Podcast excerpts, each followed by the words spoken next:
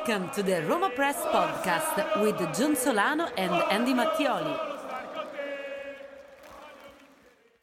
Hello, everybody. Welcome back to another edition of the Roma Press Podcast. I hope you are doing very well, staying safe wherever you are in the world.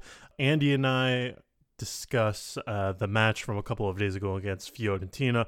First, though, I had to mention our latest patron from Patreon, Johan Schoenfeld, who you can find on Twitter at J O H A N S C H O N F E L D T. Johan, thank you so much for your support. If you would like to join Johan and others by supporting our endeavors here over at Patreon, you can go to patreon.com slash Roma Press. You can get extra episodes of the podcast and early access to the podcast as well. So thank you to all of our patrons. We greatly, greatly appreciate your support.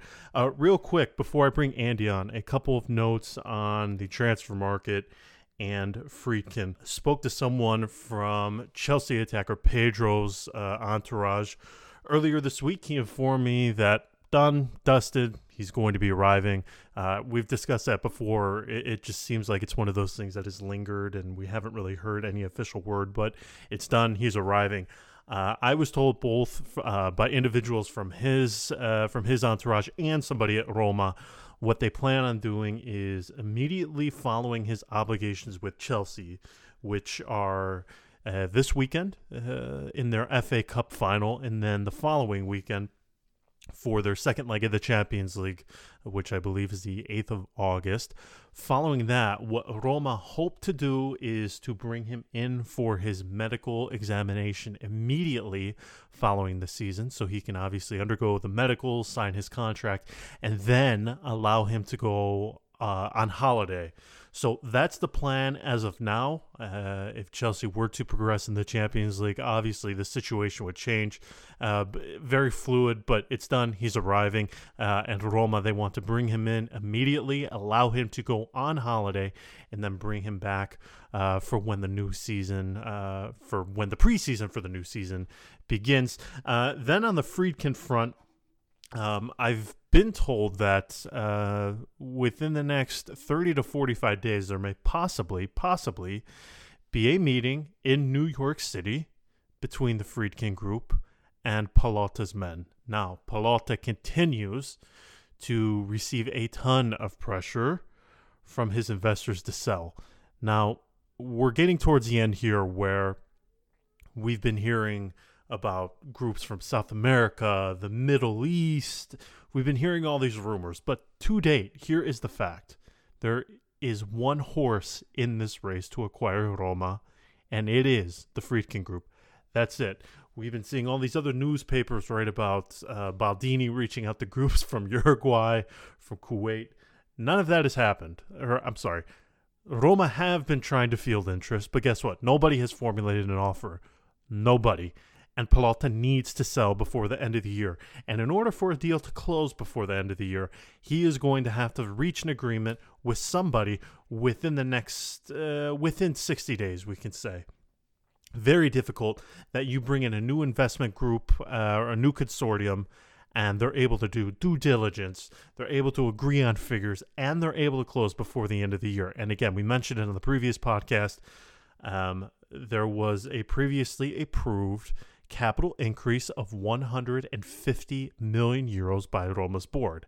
Now, 110 million of that has already been paid, um, 90 of which was paid by Pallotta and his men, and then 20 million was paid by minority shareholders. Now, that means there's 40 million left. Pallotta has to pay that himself before the end of the year. Now, Friedkin, uh, I wrote it in an article a week ago they are willing to pay that 40 million that remains for the capital increase, which is sort of another added uh, incentive for Pallotta, as we could say. I think August is when we see something move. I really do because uh, Pallotta knows he's running out of time and he doesn't have many options. Again, at the moment, it's a one horse race and it's fr- the Friedkin group, and that's it. So uh, I think within, again, I think within August, we see something here move one way or the other we will see what happens. So let me bring Andy on now as he and I discuss the match from a couple of days ago where Roma defeated Fiorentina in the league. So uh, here is Andy now. Hello, everybody. Andy and I are back. We hope you are doing well. We hope you are staying safe. Uh, it is less than 24 hours after Roma's. We could call it controversial, I think, very easily.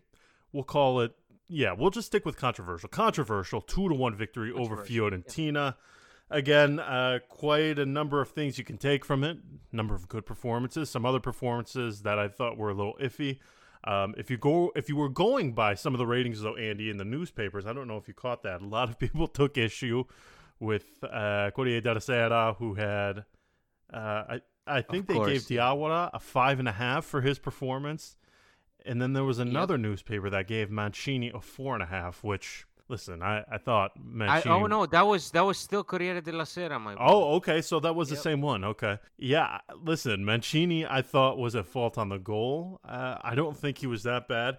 Real quick, before we start breaking this thing down, okay? And I, I, I, I fully, I, I say this knowing full well the goal was not his fault. I just don't. Maybe it's because I'm still like living with the fantasy of Alisson in my head and we're used to making him these incredible saves. But why does it seem like Pau Lopez can't pull an incredible save out of his out of his ass? True. Yeah, I noticed that too. Uh, it, it, it that you know, I mean, I think the, the goal was, you know, it, it wasn't his fault. Definitely wasn't his fault. But I can see what you're saying there. It's you know the the instances where um, he made a miraculous save. Looking back on it, the date pretty long time ago. Um, we were talking about it previously. I mean, the last one where really uh, uh, we got a result thanks to a performance by Pau Lopez um, was was the Bologna game. Yes, I, so I'm glad you brought that up because I've been going through all the matches where I specifically can recall great performances, and that is the last one where he genuinely put on something uh, world class. I guess we would say something a, a, match where it was him and him alone that he was the reason why why they took away the points. Now, for those of you who don't remember the Bologna match earlier in the season, Roma they win two to one um, away to Bologna.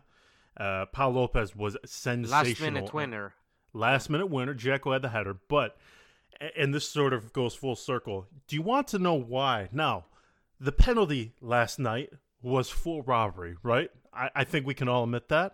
I think yeah, we're all mature enough. Ridiculous. Yeah, I think we are all mature enough to admit when our side is the beneficiary of a very controversial call, which that was. That was pure robbery. And I do feel a bit sorry for Fiorentina fans. But you know what? When I was watching those highlights from that match that Pau Lopez had against Bologna. You want to know why I don't feel bad? Go look at the penalty that Bologna were given in that match because if you don't remember, it was uh, it was given against Kolarov. Kolarov gets the ball first, and then I, I forget who it was who trips over him but they award the other they awarded Bologna a penalty on a absolutely unequivocally 1000% clean tackle by Kolarov. So that's why I don't feel bad about last night. Um, you shouldn't feel bad either. We can admit that Roma were extremely lucky. We can admit that it was robbery, but you know what? I don't feel bad because for the last two years, uh, we've watched penalty call after penalty call uh, either not get whistled into Roma's favor or the other team gets a very dubious penalty. Um, because I saw uh, Inter fans too piping up. I go, okay, now wait a minute, wait a minute, because that match last year, that thing will haunt me for the next decade of my life. Okay, that performance by Rocky. So I don't want to hear it again. We can admit that it was lucky, it, it was robbery, but I'm I'm not going to feel bad. I am absolutely not going to feel bad, and I'm not going to apologize because we have had to put up with this crap um, for the entire season because I think Roma, in terms of penalties and penalties against, I, I think it's been an absolute joke. Yeah, I mean, uh, you know, I think this is the first time this season where I actually feel like we got away with something. Um, even though you know we'll get to it later, but the, the you know you just look at the game and Roma were the more dominant side. That is still no excuse. Uh, you you come out of a game like this. I wish Roma had um, you know, avoided uh, conceding that stupid goal where nobody was marking uh, Fiorentina players. It, it, seemed like we were marking each other and not the opponents. Um, Identical to the goal that they conceded against Inter. No, I, I mean it looked like a replay yeah. of it.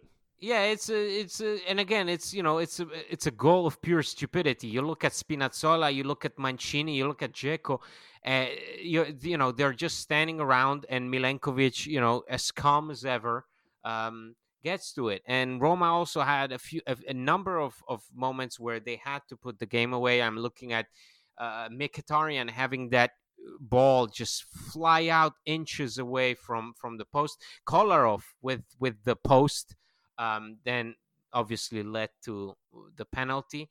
So you know, I come away from a game like this thinking to myself, you know what, we we got lucky with the penalty, but it still was a game that was fully deserved, in my opinion. Yeah, I, listen, I don't think anybody would argue, even though Roma were obviously the lucky beneficiary of a call. I don't think that anybody would argue against it. They were the better side on the evening. You just you just said it. Um, I don't even think we're I don't even think this penalty comes into the question or comes into discussion yeah. if Mkhitaryan buries that chance. There were some other opportunities where I think Roma could have put the match away. They hit the, I believe they hit the post two or three times in that second half alone. So there were plenty of opportunities to put the match away. They didn't do it. It required a controversial penalty call. Uh, but again, I'm not going to to feel sorry.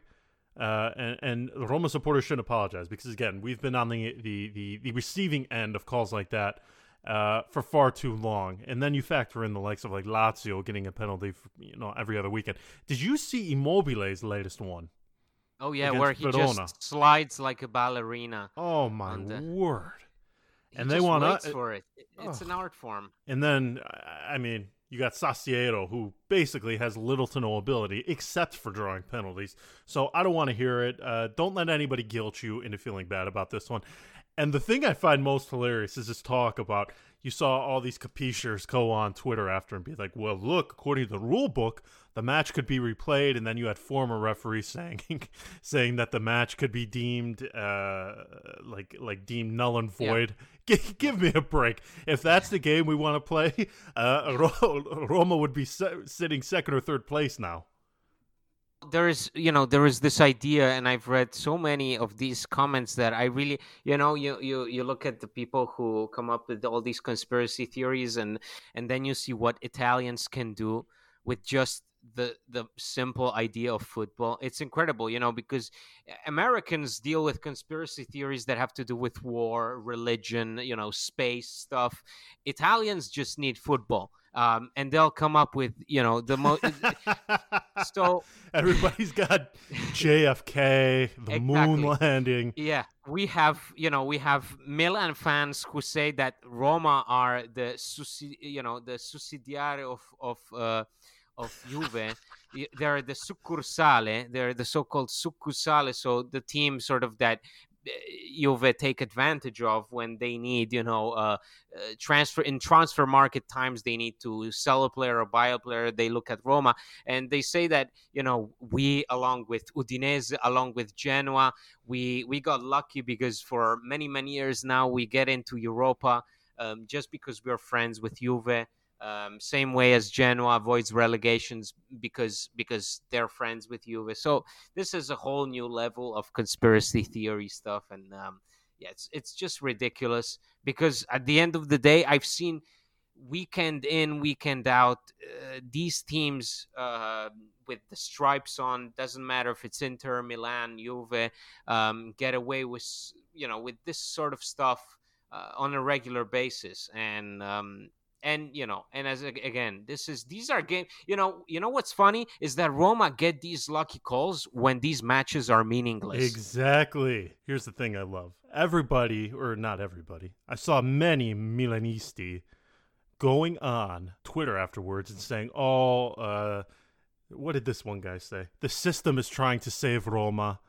And i'm like hold on. Wait wait what and he said and he basically alluded to that they were handed this penalty to help accounting purposes. Now i have some bad news for this guy. I don't know if anybody told him this but do you know what the revenue difference between the europa league and the champions league is? I have yeah. some very very bad news for this guy because he's going to be shocked when he finds this out because uh, milan look like they're going to the preliminary rounds of the europa league. But uh, he's going to be in for a good shock when he finds out that basically you make next to nothing and we don't know if we're even going to have fans in the stadiums for next season's edition of the Europa League.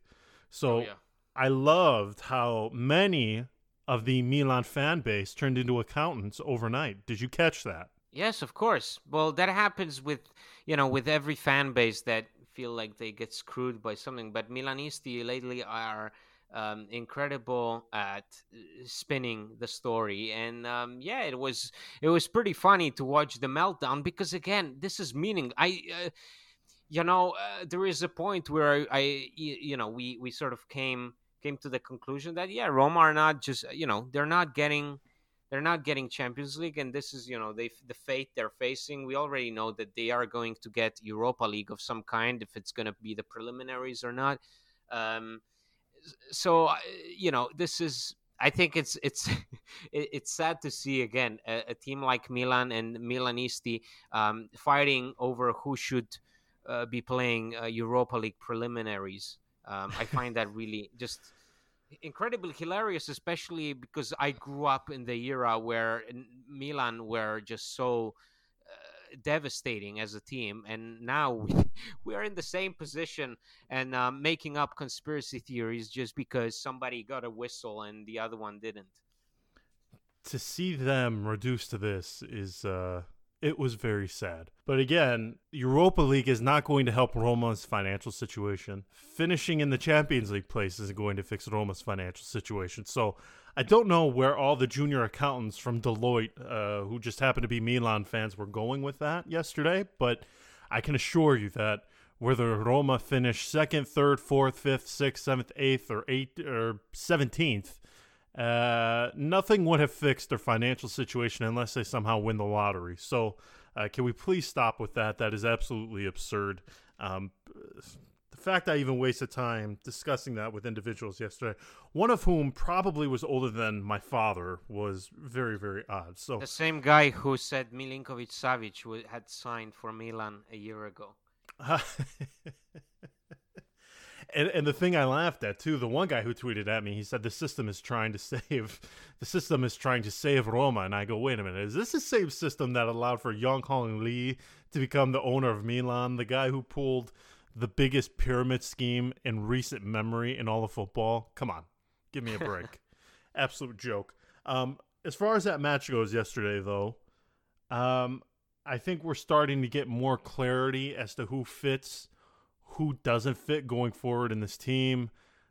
I'm not going to say who, or maybe we will. Wow. okay. Um, uh, so okay, so I didn't think Pellegrini was that bad yesterday. I really didn't. Um, Was it because he got his nose broken? uh, maybe I do have a bit of sympathy for him. Uh, that might Okay. be it, but I don't think he was that bad yesterday. Now, I thought I thought his runs were a bit better. I thought he was trying to be a bit more progressive with the ball, um, but it's still it's like when they get into that final third, it's like their minds like have you ever seen that meme and i think it's from the simpsons where it shows the clapping monkey with the Yeah, what's going? the- I, I use that meme all the time. Uh, yeah, I- I- so the monkey yeah. with the cymbals, clapping the cymbals in Homer's mind. That's Yeah. basically how I think Pellegrini, Dzeko, even at times, I feel like that's how their brains Yep. get when they get into the final third. Because I'm sorry, with the amount that they created up until actually scoring a goal yesterday, they should have had at least two or three.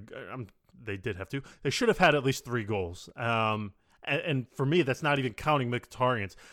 I just don't get, and, maybe maybe you feel differently on this, but I feel like again, if you took Dzeko, you took Mkhitaryan out of this team, uh, Roma could play for uh, you know 500 minutes, and I don't know if they would score a goal. No, I absolutely agree with you. And it's you know yesterday everybody uh, you know uh, Pellegrini was slow, Dzeko was so slow, and the, I think the fact that he got that penalty was because he was slow at getting at that ball. I, I don't think the, the goalkeeper was the slow one. I think it was Dzeko. Dzeko should have been there much sooner. It just and you you know we talk about the differences uh, between players, and you you know you see Mkhitaryan creates stuff by himself, and even on his day, you know, on on his bad days, he he knows how to do that because he's that good of a player. Meanwhile, Dzeko knows how to be. Uh, you know, there even on bad on bad days especially, and I think I count yesterday as a bad day because even though he had that header that sort of put Mancini in front of goal, and Mancini again uh, squandered it. Uh, yesterday had one of those lazy days, and when him and Pellegrini don't get on, as you said, this team can play Eh, without an end and they will never score. And uh, that's the most preoccupying thing going in you know going into the europa league going into this new transfer market is that we've said this many times this team needs scorers. They need consistent scorers because you can't count on Dzeko having a good day as he's nearing i believe 35 years of age or something is it, how old is Dzeko i forgot yeah no you're right yeah, 30. So you can't count on him because he's going to have more bad days than good ones. Uh, you can't, you can't, you evidently can't count on Pellegrini because as soon as he sees the frame of the goal, he shits his pants. Um, you have to pray for to Mary and Joseph for uh, Bruno Peres and Spinazzola to have a good game where they at least get a shot off. And I think Spinazzola had a good game yesterday. Um, he had some int- yeah, he had some really interesting stuff going on there, and and you know some of the more interesting chances that we had were thanks to him. So this team, besides Zaniolo and Mkhitaryan right now, and Veretout, who uh, turns out to be the perfect Perotti replacement when it comes to penalty taking. Um, so bye bye Perotti because that was really the only thing we really needed him yeah. for. Uh, you take that away from him, he offers it. nothing. that's it. So I think uh, this is the big this is the big question mark is how how can we go on um, and who can we find to to sort of support this team in in goal scoring because evidently you know Carlos Perez as exciting as he is doesn't look like the kind of guy that can really provide you with you know, game in, game out, something that may turn into a goal. Um, Kluivert and Under out are clearly out of the project. My gosh. I know we talked about that a couple of episodes yeah. ago. Holy shit. I Where mean, are Roma, they? are they're better not they're better off instead of putting uh, the training bibs on those guys, just put a for sale sign on them from now on. Yeah. It's incredible. Like uh, this is, you know, and it's uh, we at the beginning we thought, "Hey, is it because they don't, you know, they don't have a good attitude? They don't, you know, they're not in a good mood or something? But you know, I, I, I even forget what Cengiz looks like. So that tells you everything we need to know about Roma transfer market plans when it comes to sales. It, it's really bizarre um, because I, I really thought somebody like Kluivert could potentially help unlock that sort of match where you don't really have when you have Mkhitaryan, Pellegrini, Dzeko, you really don't have anybody who's a threat with their speed. Now, Kluivert, he's sort of like uh, Perotti in the sense that if you take away his speed, I, I, I, really, I really don't know what much else he's offering. Um, but it does feel like somebody like him, in an instance that we saw last night, could have come in handy to unlock that match. And I, I really am curious as to their approach here because Okay, Baldini, he's asking 35, 30 million euros for for Under. Uh, Kluivert, I don't know. I what did Roma pay for him? 17, just below 20? Yeah. Yeah. I, I really yeah. I, I, I'm hard pressed to think of a club who would be willing to pay 25 million euros for him, right? I, I mean, has he gotten exponentially better since arriving? I find that difficult to believe. Well, definitely he's not worth as much as uh, Cengiz. I maybe you know we have to pray that perhaps his father um, is is getting nostalgic about childhood days, so he wants to take care of him at uh, his new club. Perhaps if he signs with Barcelona, but otherwise, I don't know what clubs uh, are looking at Kluivert besides some, you know, bottom of the barrel. Uh, Premier League clubs like uh, Everton, I guess, with clubs that drift in mediocrity. Um, and I know I'm talking as a Roma fan. I'm sorry.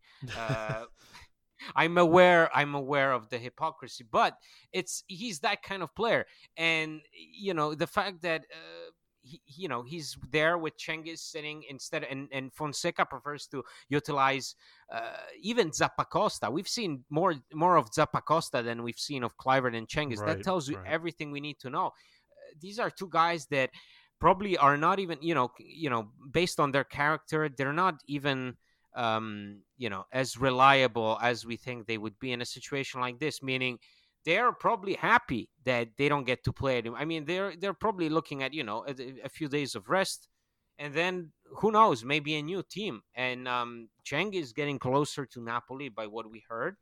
Uh, so there is really no reason, and this is what worries me about going to the Europa League. That if by some miracle we get through um, with Sevilla, who are our options going forward? Because again, you know, this this whole thing with Pellegrini, who unfortunately he's become, you know, he he's not a factor in this team in this current position as he plays. He's not a factor, and Zaniolo clearly doesn't have 90 minutes in his legs. We'll see if that changes with Sevilla, but. Who else do you have? Who else besides Mkhitaryan can you put up front and say, okay, now go out and do something? Because Carlos Perez, Sometimes we see him. Sometimes we see him play brilliant football. Sometimes he gets one episode right, and so on. Um, and then who else? Who comes off the bench? Uh, Zappacosta, uh, Pastore. Is Pastore still alive? Is I, I was I just about to say I I I requested to Roma uh, a photo of him holding yeah. today's edition of uh, Corriere dello Sport because I am not even sure. They don't even pan to him on the bench anymore. And he so... played the first game. Like he, he played the first game back against Sampdoria and then out, boom, gone. Well, it's weird too because you would think uh, with the roster. Listen, maybe maybe we don't think Roma had as much depth after this break as maybe we, we initially thought, but I thought, listen, we, we know he is essentially a dead asset for Roma. We get that. There's no need to pile on anymore. He gets paid a lot. Roma paid a lot for him. Has offered close to nothing. Always injured. Made a glass. Blah blah blah. But the fact he's available and not even making these 20 to 30 minute cameo appearances, I thought those would be perfect for him, to be quite not honest. Not even against Spal. Not even against Spal. Eh, well, I thought perfectly for him, he could play in this role where he's like the first man off the bench, like the sixth man, so to speak, uh, to use a basketball phraseology. Yeah, that was his role at PSG when we all thought that he was finished. That was still his role. Now he's, I, I think he's in the locker room just listening to uh, Katy Perry. it's it's just weird because uh, we see Pe- uh, there's a clear hierarchy being formed now, right? I, I, mean, if Pellegrini comes off, it seems like Perez or Zaniolo is the one coming on. Same thing with Mkhitaryan. One of those two we know yep. is coming on. Pastore doesn't even even seem to factor in, which I find very uh, very bizarre because I, I actually think at a three four two one playing behind yep. the striker.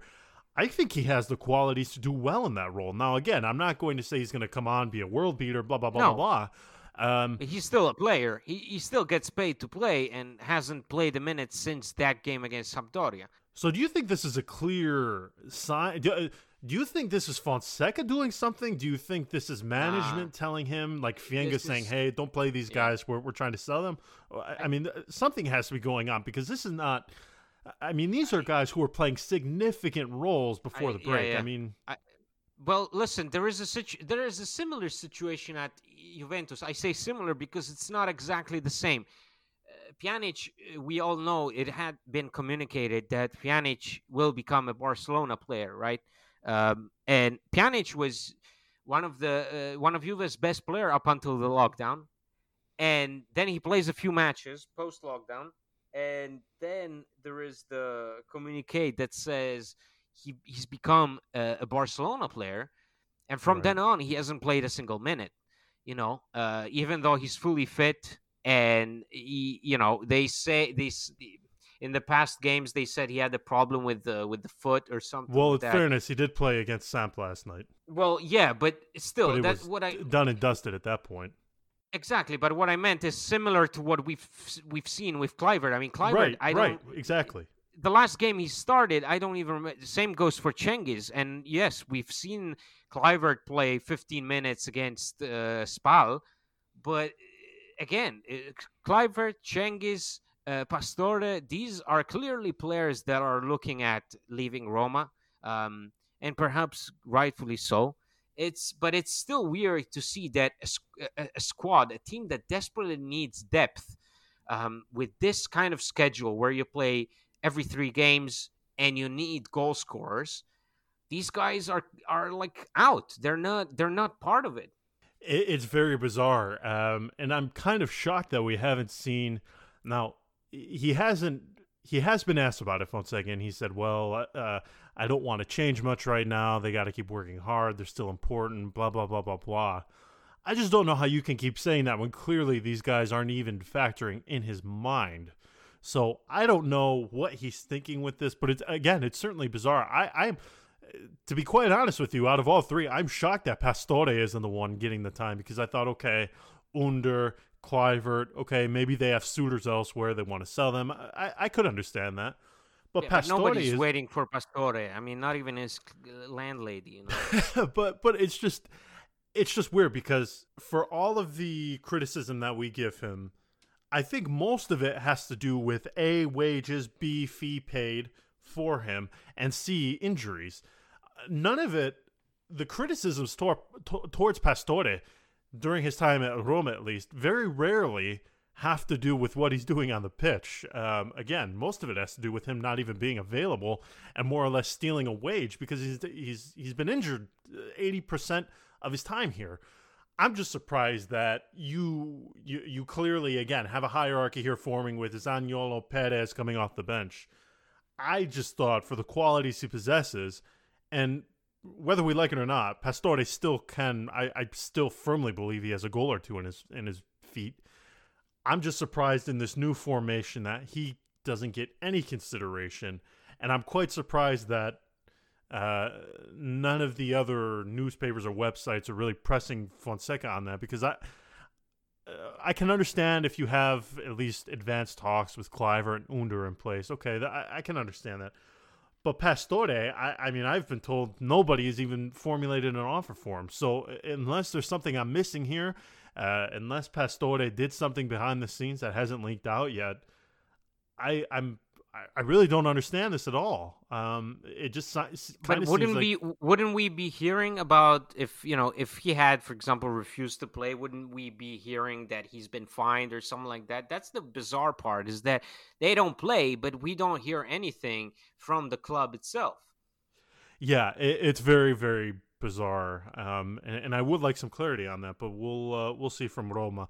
Um, okay, well, the Roma they go away to Torino uh, later in the week, or is it on the weekend they play? Isn't it? No, it has to be.